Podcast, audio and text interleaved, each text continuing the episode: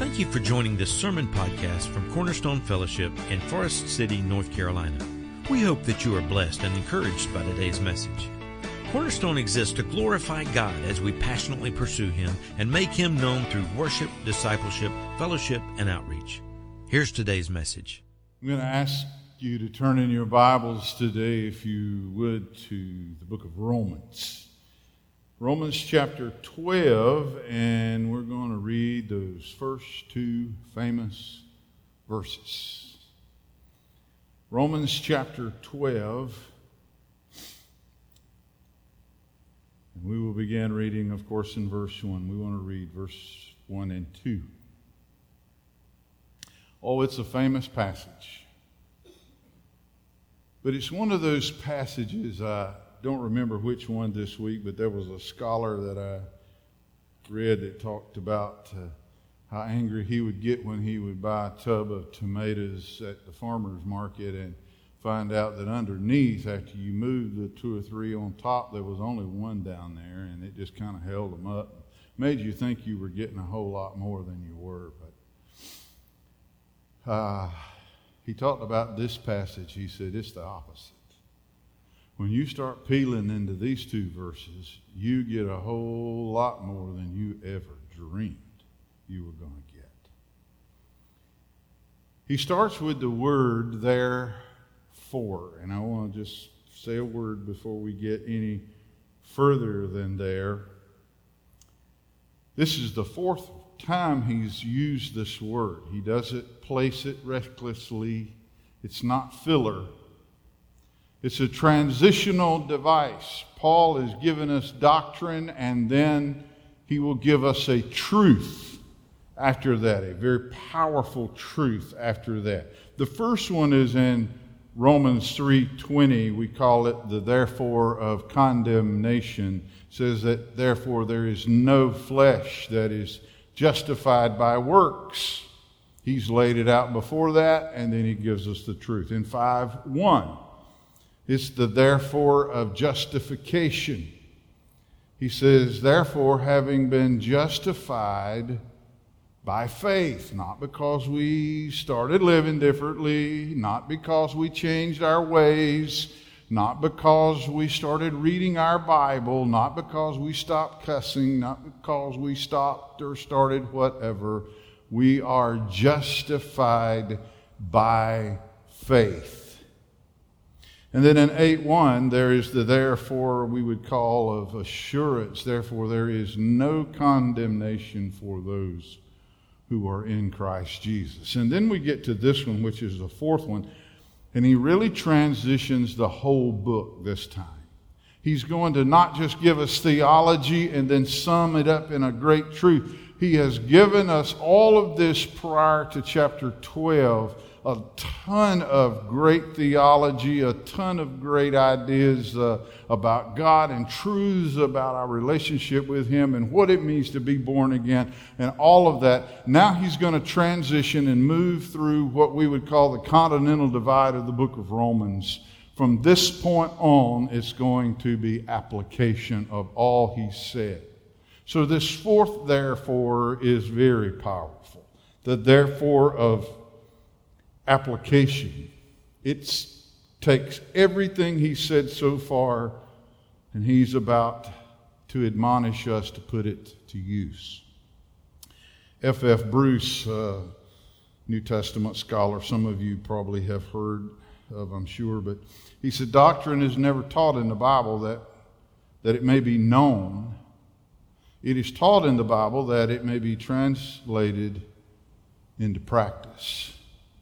Now, you might not know F. F. Bruce, but I bet you will know who said in John chapter 13, verse 17, If you know these things, blessed are you if you do them. That was Jesus. I hope you know him. It's more than just teaching us doctrine. It's more than just learning deep truths. Therefore, having heard all of this, he said, This is what we need to do. Therefore, I urge you, brethren, by the mercies of God, to present your bodies a living and holy sacrifice acceptable to God, which is your spiritual service of worship. We'll talk about that. And do not be conformed to this world, but be transformed by the renewing of your mind, so that you may prove what is the will or the, what the will of God is. As we live these truths, we prove to the world that, yeah, this works. This is how you have a good marriage. This is how you have a life where you have blessing and fulfillment and joy no matter what's going on around you. This works, he said, and by doing the will of God, he says, you prove to the world that what God has said is the truth. You can preach it, but when you do it, that's when you bring the proof. That which is good and that which is acceptable and perfect. In August of 1587, most of you weren't born then, there was a group of English settlers who arrived in a part of what is now in North Carolina, a place called Roanoke Island. They were there for a while, and their leader had to go back to England and get supplies and bring them back to them. When he left, and I've forgotten his name now, simple name, but when he left, he got back to England, and about that time, a war broke out between the English and the Spaniards. And Queen Elizabeth declared that all ships would have to stay and fight in the war. So it took him a while to get back. And when he got back to Roanoke, you remember what he found nothing. It's one of the greatest mysteries in United States history. We have no idea what happened to those people.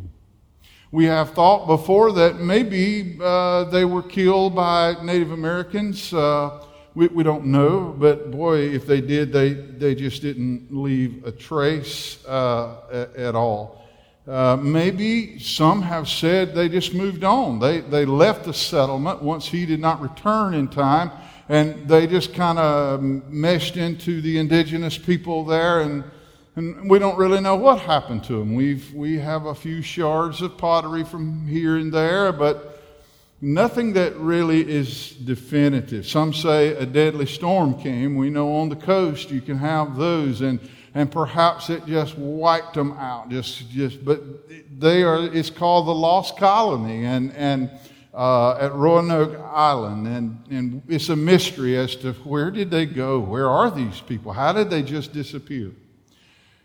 I say that to you because I want to ask a question.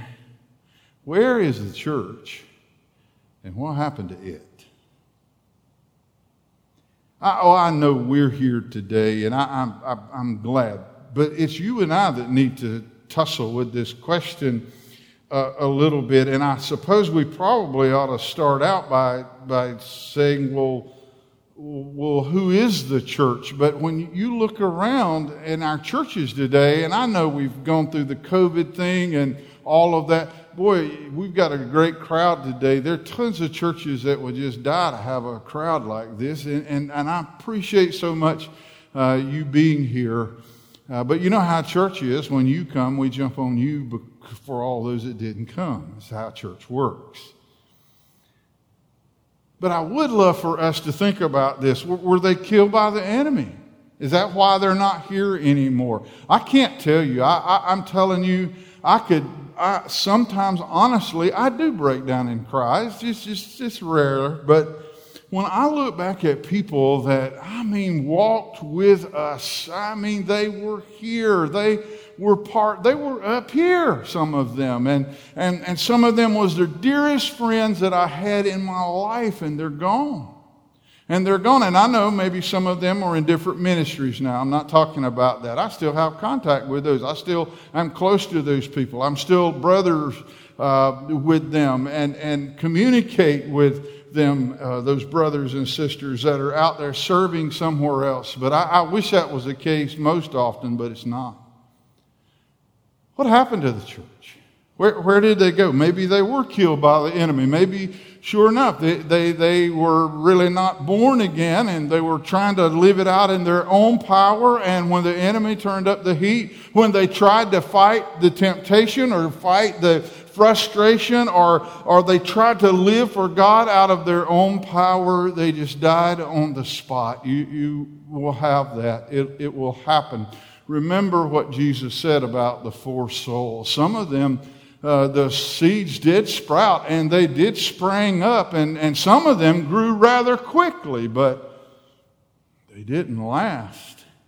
Maybe they have also assimilated into the indigenous population. That happens to a lot of churches. I know a lot of churches that used to stand for the truth, and a lot of uh, uh, uh, people that at one time said, I am a Christian, and now it's so hard to even know what that means. We have taken the church, and instead of allowing the church and the gospel of Jesus Christ to change the world, the world has changed the church. And, and the world has changed uh, not the true gospel, but it, it preaches a different gospel. It might be all inclusive uh, to the degree that it, it, it, falls into falsehood and heresy or, or, or, whatever it might be. But I know of a, a lot of people that maybe they don't even attend church anymore. Oh, they're still a Christian, but they just assimilated kind of into the indigenous population around there, sitting at home this morning where those, all those other people are.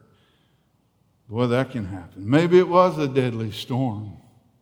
I, know sometimes we can face that as well as Christians. Sometimes, uh, man, storms can come and, and, and wipe you out. And, and boy, we need to pray for people that go through those. But if we are truly born again and we truly put our faith in God, it might knock you down. It might knock you down 10 times. It might just hit you so hard that, that you don't know which ends up. And, and it may really take you off your feet. But but I have to say, and I, and I want to, I, would like to just say from my own heart, because I want to be all inclusive here too, that, well, you just hang in there and, and, and those people will come around. Well, they will, but Jesus said not all of them would. He said, the man that built his house on the right foundation, he'll withstand it. But he said, those who didn't, they won't be back. They're gone. It's amazing. I think one of the questions we need to ask before we look at the text, too, is if we're wondering where the church is, who is the church? What are we looking for when we, we're talking about the church? You know, it's amazing. Um, uh, I, I, I, love this time of year because uh, my sport's back. I like football. And, uh, and so, you know, it's. Uh, uh, I, I, but when I watch a sporting event, I realize they figured out something that the church still hasn't figured out. They have a clear distinction between spectators and players. You never see the coach get mad and go, hey, there were 5,000 people sitting at that end of the stadium and not one of them tried to block that field goal. I'm just so frustrated, I think I'm going to quit. It's not their job. They didn't come there to play. They came there to be entertained. That's why they're there. They came there for you to focus on them and to give them a good show and to make sure their seat was comfortable and make sure they could see and, and, and, and all of that and, and to, to give them a good day. And, and, and usually churches, just like football games, you, you've got 22 on the field that desperately need a, a break and you got thousands in the stands that could desperately use some exercise. But they keep them separated. In our churches, we've sort of blurred that line. Uh, we, I don't even know if we in our churches could really, uh, in most churches, could really tell you what does it mean to be a born again child of God and to truly have a relationship with the Lord. What is the difference in somebody who's sitting in a church this morning and someone who truly has a relationship with Jesus Christ can be very different. Can be very different just because of where you sit means absolutely nothing. Well, let's talk about this and let's look at these two verses. And I want to share with you this morning a word about being the church. Not going to church, but being the church. What is that like? What is it like when we glorify God by shining in this darkness? I, I, I, talked to the men Wednesday night, and man, we've got plenty of darkness in our world right now. We've got some of the craziest things going on. Um, I've done well lately uh, erasing most of what I put on Facebook before anybody could read it. Oh, Lord. I'm so disgusted, I, and I, I just, I, I've just had it. I've never seen such stupidity in all of my life. I've never seen such a disregard for human life. I've never, it, it, just, I could go on and on. And I told the men the other night, I said, man, I'm your guy. If you just want to sit around and yap about how bad it is, I, I can do it with the best of them. But that's not what God called me to do. He didn't call me to yap, He called me to shine in the darkness. And we're to be a light in this darkness. And I can tell you, the darker it is, the, the more uh, present that light is, the, the brighter that light seems to be. And, and you know how it is. Some nights when the moon's bright, you can just kind of walk around outside. But some nights when it's not or when it's cloudy, man, I can tell you, uh, a light is life or death. And our darkness has, it's, it has grown just uh, so thick in our world today, if we could stand up right now, if we could get our act together in our churches, and I'm, I'm hoping it's going to happen here in Sandy Run and this whole area this week as we have revival. But if we could get our act together, we could be a light in this darkness. We could be salt and, and light, which is what Jesus Christ has called us to be while we're in this world. How do we do it? Well, we do it two ways. There's two ways we're going to shine in this darkness and be the church. One is through our worship of God. Through our worship of God. Paul says, let me tell you a few things you need to never forget. One, it's a very practical operation, really. The worship of God, he starts out in verse 1, he said, present your bodies. In Greek culture, the culture that permeated that society in Paul's day, they cared nothing about the body. I mean, they just used it for pleasure and and whatever. But as far as it being any more than a receptacle for other things, they never included the body. They didn't feel like that the true gods, and they had so many of them, but in their mythology, gods didn't care about physical things on the earth. And that's why when John writes his gospel, he is writing to those who were Greek Christians. And man, he tells them right off the bat, I can tell you that God does care about the physical. As a matter of fact, Jesus Christ created everything. He was with God. He was God, and there was nothing made that he did not make. And he makes that clear in the very opening prologue of his gospel. Paul says it includes our body and our mind and our soul, which it, it is some about what we do with presenting ourselves, our lives to God. It's not just some spiritual thing. There are two extremes, and we see them all the time. One is my faith is all about what I do. That, that's, that's an extreme, and it's wrong. I don't cuss or chew or whatever, or I don't this or I don't that, and, and I do this and I do these other things over here, and, and I always make sure that I'm, I'm spot on in this area of my life and all about that. We make it all about what we do. That is not what our relationship is to be about. That is an extreme that we need to avoid. Legalism will kill a church quicker than anything I know. But then there's the other extreme, and we see a lot of it today.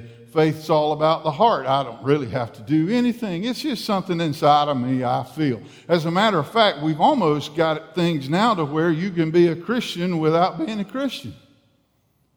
Do you realize that if you go online, you can Google it, there are websites for Christian atheists.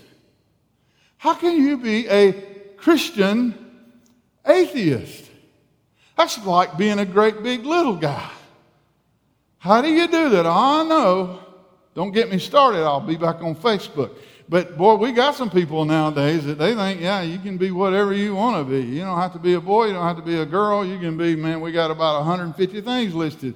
They just have assaulted every piece of common sense that's left on this earth. I understand that, but I can tell you, if you say I am a Christian, and oh, but I, it's, I'm in the heart. I, I don't go to church.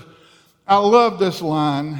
I, we just not a part of organized religion. What in tarnation does that mean? We, well, we just, well, what are you? How can you be part of the body of Christ and live outside the body? We've talked about it before. And he, if you read on the very next few verses, we won't have time to go there today. But Paul talks about we are all part of one body. If you do a liver transplant, they won't send it FedEx. Okay? That thing's coming in a Lear jet. It won't sit around in a warehouse because a liver, okay, it can't exist long outside of a body. It will die, and you will die if you don't soon get it. So all of our parts of our body, they have to be connected. We have to be part of the body. Otherwise, the individual parts die and the body dies. That's how God created us. We are the body of Christ. So all that jazz about, well, I'm a private Christian. I'm, I'm more of a Christian of the heart. And, and when you start out and you've got to do that much explaining, there's something wrong. There's something wrong.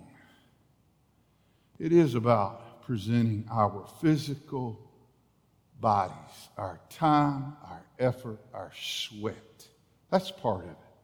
It's not only practical, it's intentional. He says, present yourselves. And he says, starts out with the word, I urge you, or I encourage you. Parakaleo is a word that means to encourage. It's uh, the word for comforter, the one um, that comforts us, the Holy Spirit, the one called alongside us. Kaleo is called and para is alongside. The one called alongside us. Paul says, I'm coming alongside you. And I'm encouraging you. It's like you're running a race and you kind of falling off the pace some and you're giving out and you feel tired. When you get that way, that's when the Holy Spirit comes alongside us and it begins to encourage us and lift us up and it begins to help us as, as we go through this life. And, and boy, I can't tell you how many times in the last year of my life personally that, boy, the Holy Spirit has been near and dear as the parakaleo, the comforter, the one called alongside. Paul said, That's what I'm, I'm doing here. I'm, I'm not giving you a command that you just got to go do it. No, I'm encouraging you to do this because one, if you're a Christian, you're going to want to do it. And if you're not a Christian, you're not going to do it no matter what he says. It's intentional. Present yourself. The word peristomai for present is it's a word for soldiers that make a presentation. It's like, you know, when the drill sergeant walks back and forth and calls you a maggot and a scumbag and all of that and tells you I'm your mama and your girlfriend now and your whole life has changed and I'll kill you if you don't act like you like it and, you know, all that cool stuff. When I was growing up, I thought, man, it'd be cool to be a, a, a drill sergeant. You can just really jerk people around and they can't say anything back. They just stand there scared to death. Remember my dad told me when he was in the Navy and he went through boot camp out in California, he said, All I did one day, we had been doing push ups in the heat and in the sand. And he said, All I did was, he said, I took my hands and I just wiggled my fingers at attention. And he said, I was way back in the crowd, but I was just trying to get the sand out of my fingers. He saw me. He said, I got to do some more push ups. So you get privileges in the military like that. Oh, I know we laugh all the time at my brother. He joined the Navy because he's tired of being told what to do. How cool is that? Showed us. Present yourselves. He says, step forward at attention. Paristamai. Stand ready. Present yourself to God. Whatever you want me to do, Lord. I'm yours. Wow. It's also reasonable, practical, intentional. It's also reasonable what he's asking us to do. When we're called to worship God, it's, it's reasonable. Look in verse 1 it is your spiritual service of worship. That is so hard to translate in a way that makes sense to us, but I'm going to try. Spiritual is the word logikos. Now, that's really more the word logic. And then uh, latria is the word for service. Latria was a word that meant you went to work and you worked for somebody and you got paid for what you did. It was an old word that was used for just going to work. So, what Paul is saying to us here is even though you may just be going to work, it might not be something that's spiritual, but he said, it is spiritual if you do it for the glory of God.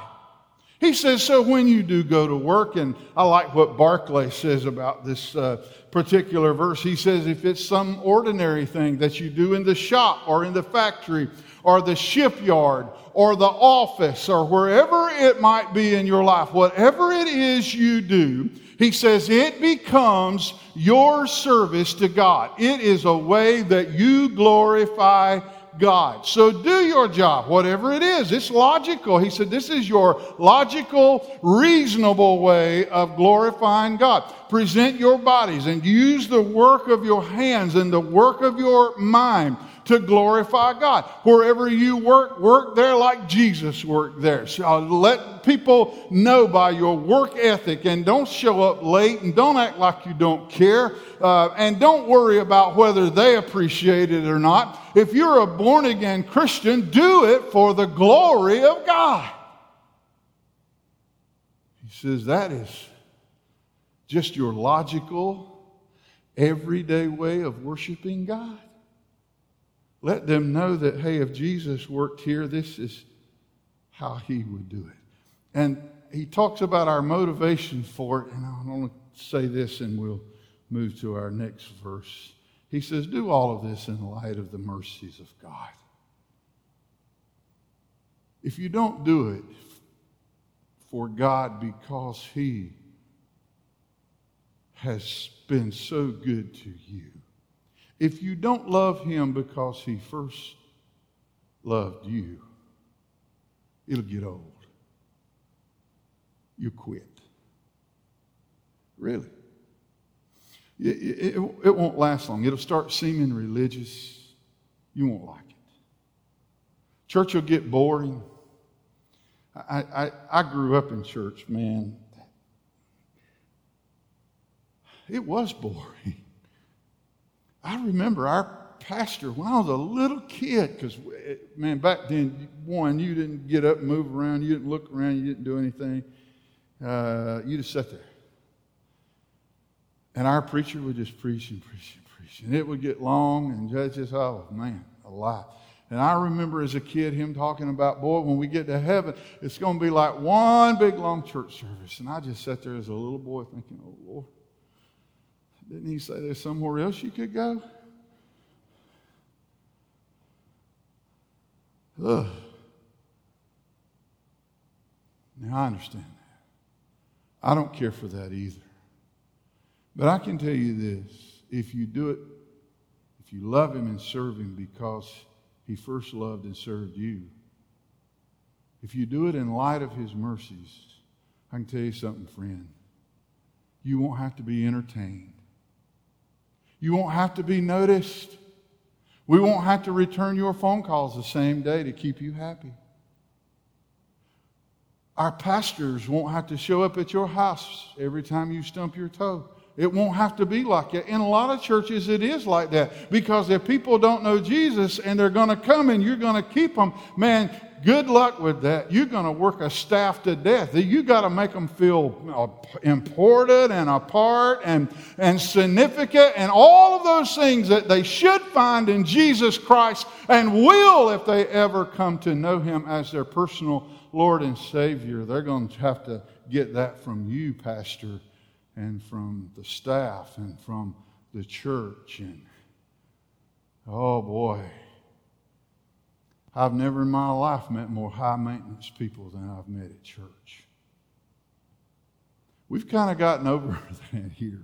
I really do believe Cornerstone could be a lot bigger church than it is as far as numbers. If we could take people and quit this junk of telling them, hey, that's something you ought to find in your relationship with Jesus Christ. Don't look for your significance from us. If you're wanting us to make you feel important and significant, man, that's going to be a big job. But if you find all that in Jesus Christ, man, I got news for you. We won't be able to run you off. You'll be here. I remember, and I, I know you've heard this story so many times, but I'm going to tell it again. You can't stop me.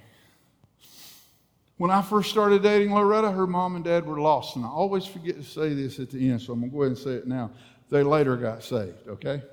And now they're born again Christians. And they love Jesus. And guess who else they love? They love me. But they didn't love either one of us when I first started dating her. And I would go to her house and I'd wait till they go to bed because they hated my guts.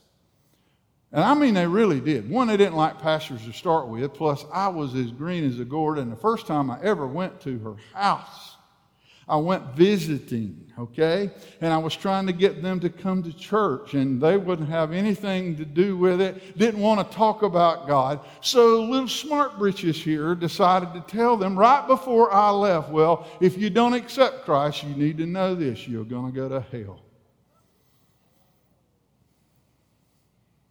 The next time I went, I went to pick up their daughter.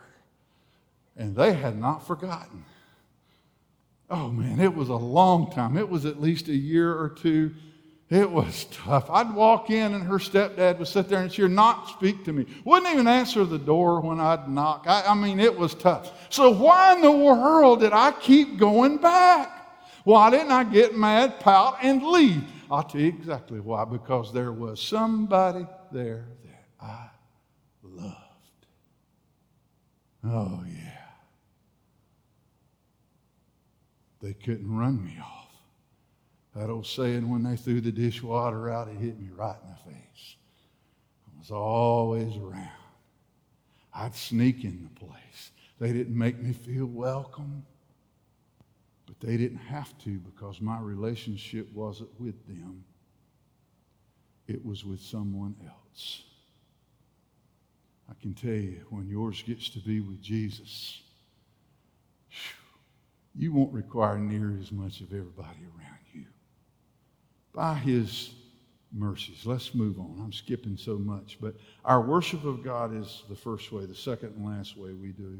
We shine in the dark. We are the church. We be, we're being the church is by not only our worship of God, but doing the will of God. Notice, first of all, the demands of His will. He says, reject the mold before us to start with. He says, do not be conformed to this age. Don't be like this world. It is not our job as Christians to fit in. It's not our job as Christians to create a bridge from heathenism over to, to a holy God. They've got to come to know Jesus Christ for that we can't make lost people love Jesus. And, and I can tell you, you'll spend a lot of your life in misery and frustration trying to get people to come and serve someone they have never met and have no relationship with him. You, you will pull your hair out. I can tell you, it, it's the, one of the hardest things in the world to do. Don't be conformed to this world. We're not supposed to be like this world. The church stood, if you look at the book of the Revelation, boy, near uh, when we get near the end of our New Testament, you can see the church is standing in uh, just staunch opposition to the idolatrous claims of the state and, and those around them. And I think about churches like Thyatira and Pergamum, two of the seven churches addressed in the book of Revelation. They had a very practical reason to compromise they were part of the, uh, or they were not part of the trade guilds because they were crooked. And, and, and they also, these trade guilds, worship false gods. But to do business, to, to, to make a living in that day, if you weren't part of the trade guilds, you would starve to death. And I think about us today, and I think about some of the things that I hear us say in our world today. Yeah, well, uh, you got to make a living. That's the kind of, I think that would be the approach of many in the modern church today. If they were at Thyatira and they were at Pergamum and you had to be a part of something that was totally ungodly and all of that, and you knew it wasn't right, I think we would start compartmentalizing our life and say, well, I've got to do this, or I've got to go here, or I've got to pay some homage to this, even though it's ungodly and unrighteous, and, and God has condemned it, but but hey, I, you, you gotta, a, a man's gotta live. When they looked at Augustine one time and told him, says he was one of the church fathers, well, you know, a man has to live. His response was, Does he? Does he really? It's okay to die if you die for Jesus because he died for us. Compromise. Man, we have so much of it. We have to reject that mold around us. Secondly, we have to have a renewing of the mind within us. In verse 2, he says, Be transformed by the renewing of your mind. We talked about this word last week when we talked about the transfiguration of Jesus. Metamorpho um, is the word. We get our English word, of course, metamorphosis from it. It is something that is on the inside that begins to happen that changes the outside. It's how a worm becomes a butterfly. And, and I can tell you, we have to have our mind renewed the same way. Something on the inside has to start to change what's on the outside. I think sometimes we get that mixed up. And we tell people things that'll change the outside, but it's not ever going to change the inside. You ought to get in church. If you're lost, you know what good it's going to do you to get in church? Nothing unless you meet Jesus Christ. And the church wasn't designed to come together and be an evangelistic outreach. It was designed to come together and worship God, something a lost person would be totally clueless about. You think about that. We invite people to church. You ought to get in church. You ought to quit drinking. You ought to stop those drugs. well, all that's probably pretty good advice. If you're doing a couple of handfuls of meth a day, I'd say, yeah, cut back on that. That'll probably help you some. But it won't change your life. We're trying to change the outside. We're putting a prom dress on a sow hawk, and it's not going to work. She's still going to be a sow hawk when we get done. Lipstick and all. And you know the first place she's going to head as soon as she leaves the prom, she's going to find her a big fat mud hole and get right in the middle of it. And man, is that dress ever going to look as ugly on the outside as she does on the inside. Don't start on the wrong side tell people they need a change of heart. And when Jesus Christ changes your heart, it'll start showing up on the outside. You can't hide it. I hear about these private Christians. How can that be? If the tomb could not hold Jesus Christ, if he came forth because he was alive and he was not going to live inside of a tomb when he was fully alive, if he is fully alive in your life, he's not going to live in that tomb either. He's going to come out and people are going to notice. It's going to change the, the way you live your life, the way you treat your wife, the way you raise your kids, the way you treat your husband, the, the, the way you just carry yourself, what you do with your time, you'll discover I don't own anything. I'm a steward. God owns everything. It's not how much of mine I want to give to Him, it's how much of His I plan on keeping. That's the decision that I make from week to week. That's not a decision lost people make. They say things like, well, they got more money than I do. It's all right. Say that all you like. I'm not going to try to change the outside. I'm not going to tell you if you'll start giving money, it'll change your life, because it won't. But if you let God change your life, you'll to give every blooming thing you have because you'll realize you don't have anything, that every last bit of it belongs to Him. Sound crazy? I bet it does it to you who know Him as your Savior, does it? That doesn't sound crazy at all. You figured out a long time ago, did you not? When you got saved, you're like the UPS driver. That stuff in the back doesn't belong to you. You just have the responsibility to get it to the people to whom it does belong. And everything you have in your life, your money, your house, your time, your whatever, that does belong to you. We're, uh, Christians are, are like the FedEx man. We are responsible to get those things wherever they go. We're not able to get in the back of the truck and start whacking open boxes with a box cutter and decide, hey, that looks like a flat screen right there. It's not our stuff. Uh, it's a metamorphosis. It has to change, the renewing of our mind. The demands of his wills. Secondly, talking about doing his will, the description of his will. Three words he uses. One, it's good. Agathos is a word, it just means God's always going to be good. We like to say, oh, God is good all the time. All the time, God is good. And that is so true. He's always going to be good, and He's always going to stand for what's good. So, if somebody comes to you tomorrow at work and tells you, look, I, am not, I'm not happy and I believe God is leading me to divorce my spouse. See, you'll know already on that. God's not doing that because God is good. Remember, we said it all the time. All the time. God is good. Doesn't just mean He is good? He does what's good, He does what's right. And when we do His will, it's going to be good. That's His good will. We show the world what God's good will is. How do we feel about the sanctity of life? That's already settled. There's no exceptions to that whatsoever. it's, it's crazy. Uh, I'm, I guess nothing frustrates me more. There's not an issue in our world that frustrates me more than the fact that we still are able to take an unborn child and end its life. And I'm going to be really frank with you.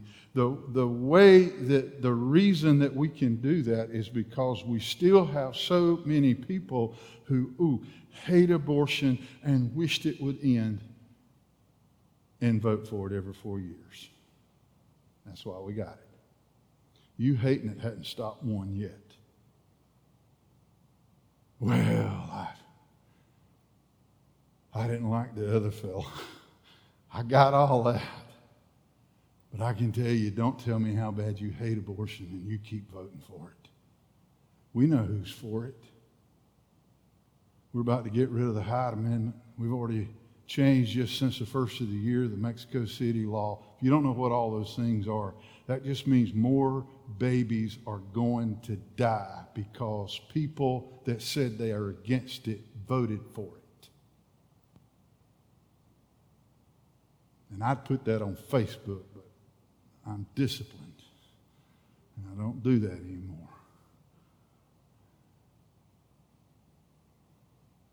It's good. His will won't be some shenanigan you want to pull just because you're tired of being married. It won't allow you to take something that doesn't belong to you.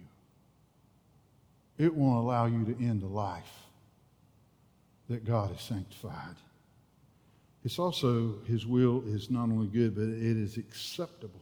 It means that it is pleasing to God.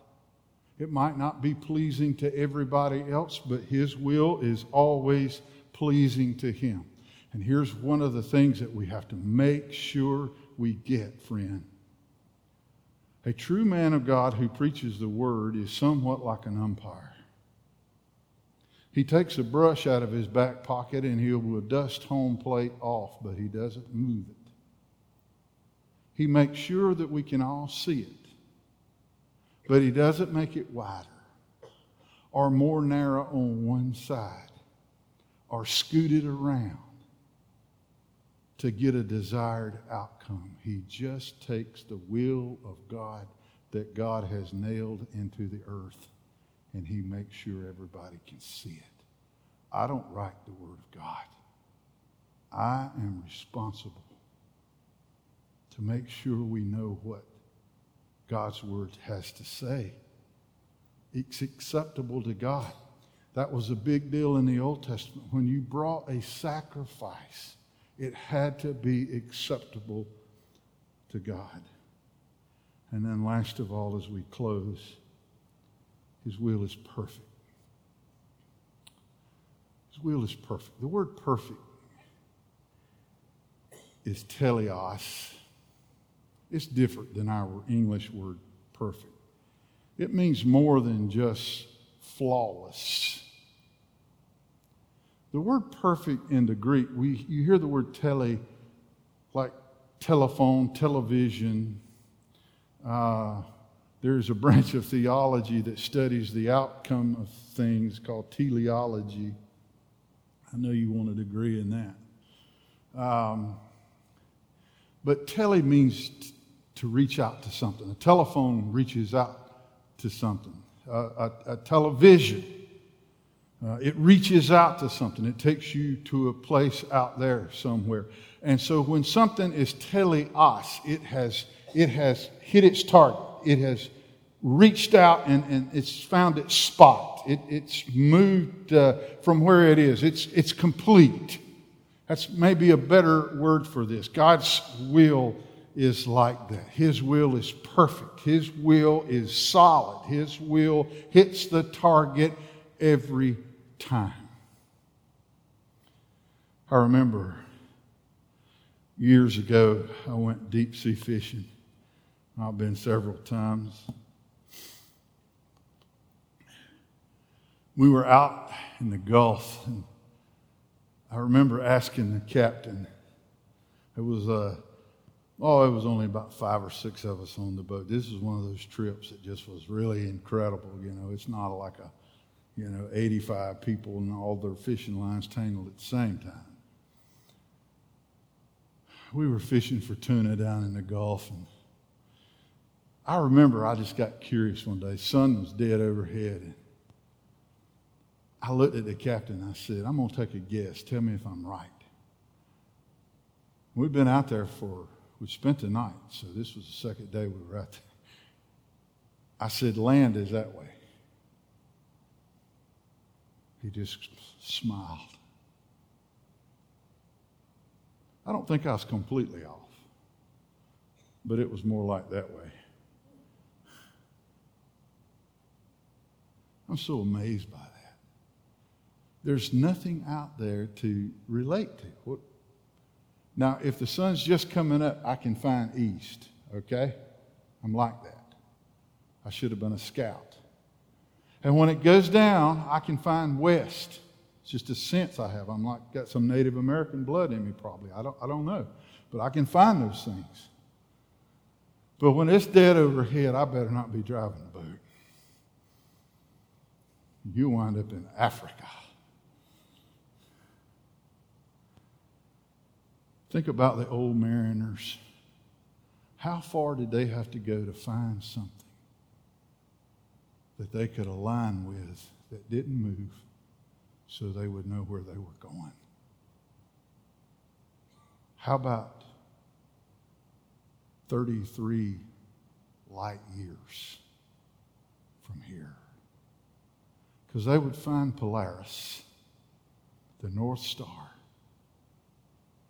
and they said it didn't move now. They didn't realize, well, none of them really move, but because the earth turns and it's right over the axis, it'll be in the same place every night.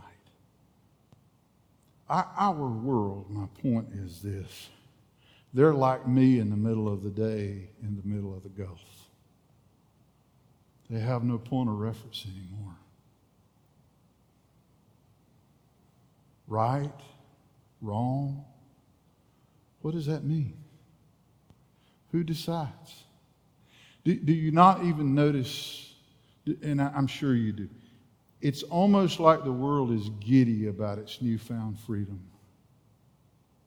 I might look like a man, but I identify as a binary, multinary, whatever, trans, uh, nary something or another, uh, androgynous, uh, I'm making up words here, uh, whatever. They don't even want you to assign birth to children the day they're born. Now, I'm not a doctor, but I can tell you if it's a boy or a girl. It's another one of my talents. There's a lot more to me than you thought. Our world loves not having a compass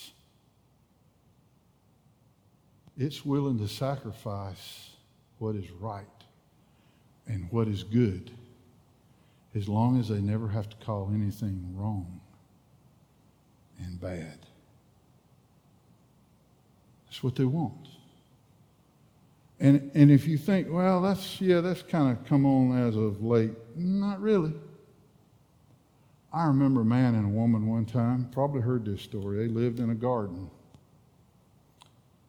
And the one that gave them the garden told them they could eat from every tree in it but one. They never were going to eat all the stuff in that garden. But one day they had a little visitor showed up. And he got the woman curious about why did the one who created this place, why did he not want you to eat of that tree? And I love this part. We miss it sometimes. He asked it in the form of a question Has God really said? Same way he asks questions nowadays, young people. Is it really wrong? You're in love with your girlfriend. You should be able to do that. Oh, you're not married. Well, that's old fashioned. Just keep listening. He'll keep asking questions. And if you listen long enough, He's got you. He's got you. We live in a world that has no compass. We are to be the light in this dark world, friend.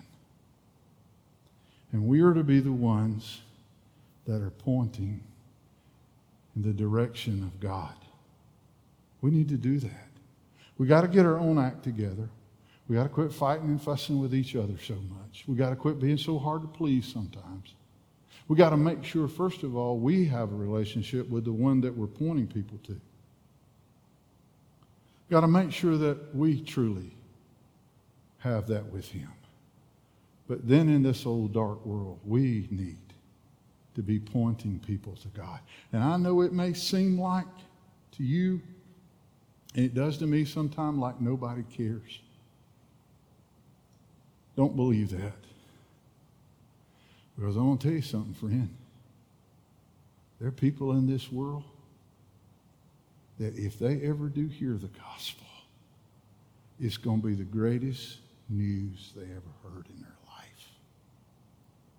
Don't, don't, don't, you, you be careful when you decide, ah, nobody's ever going to care.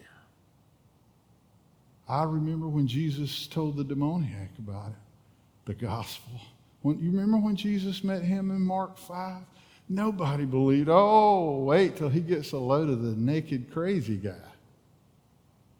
And when Jesus left, he was clothed and sitting and having a conversation and was in his right mind. You be careful deciding whether or not people want to hear it. Not everybody will. Jesus said most won't, but some will. We have to be that. Be the church. Let's pray together.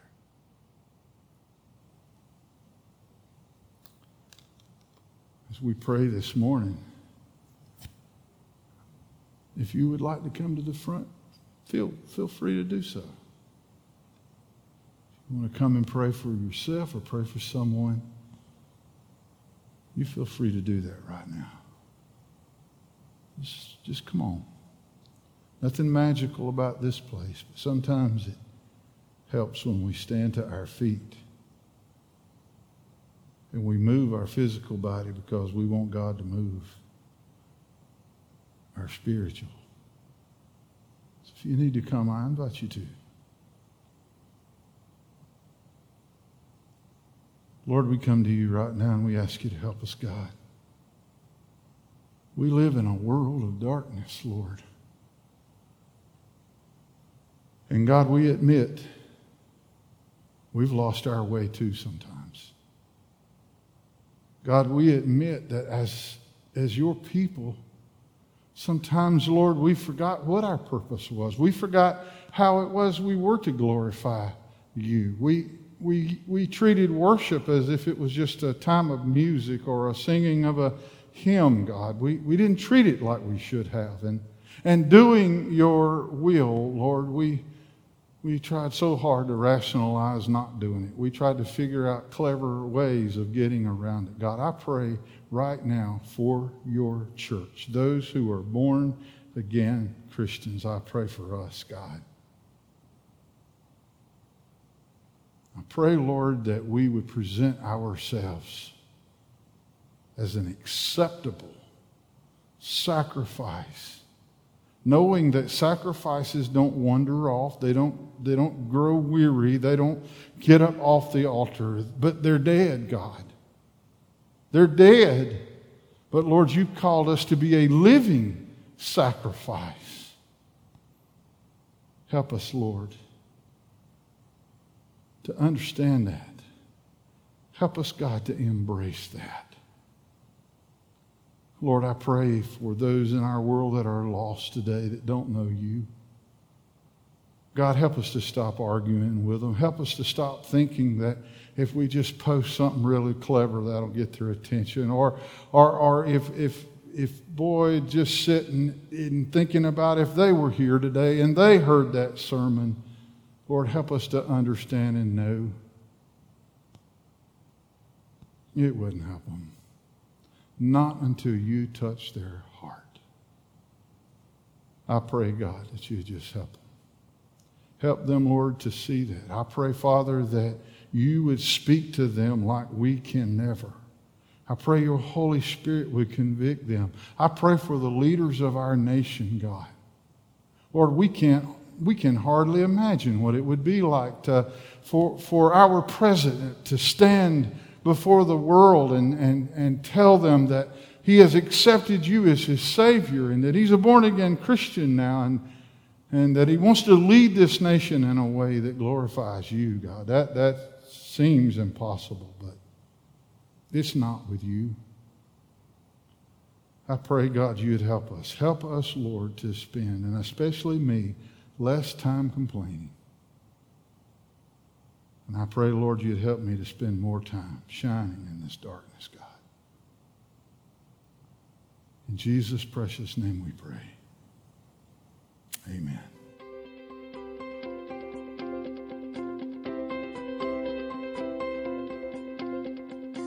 Thank you for joining us today. If you have any questions or would like to know more about Cornerstone, please visit our website at servantsway.com or email us at office at servantsway.com. Cornerstone Fellowship is located at 1186 Hudlow Road, Forest City, North Carolina. Please join us again next week.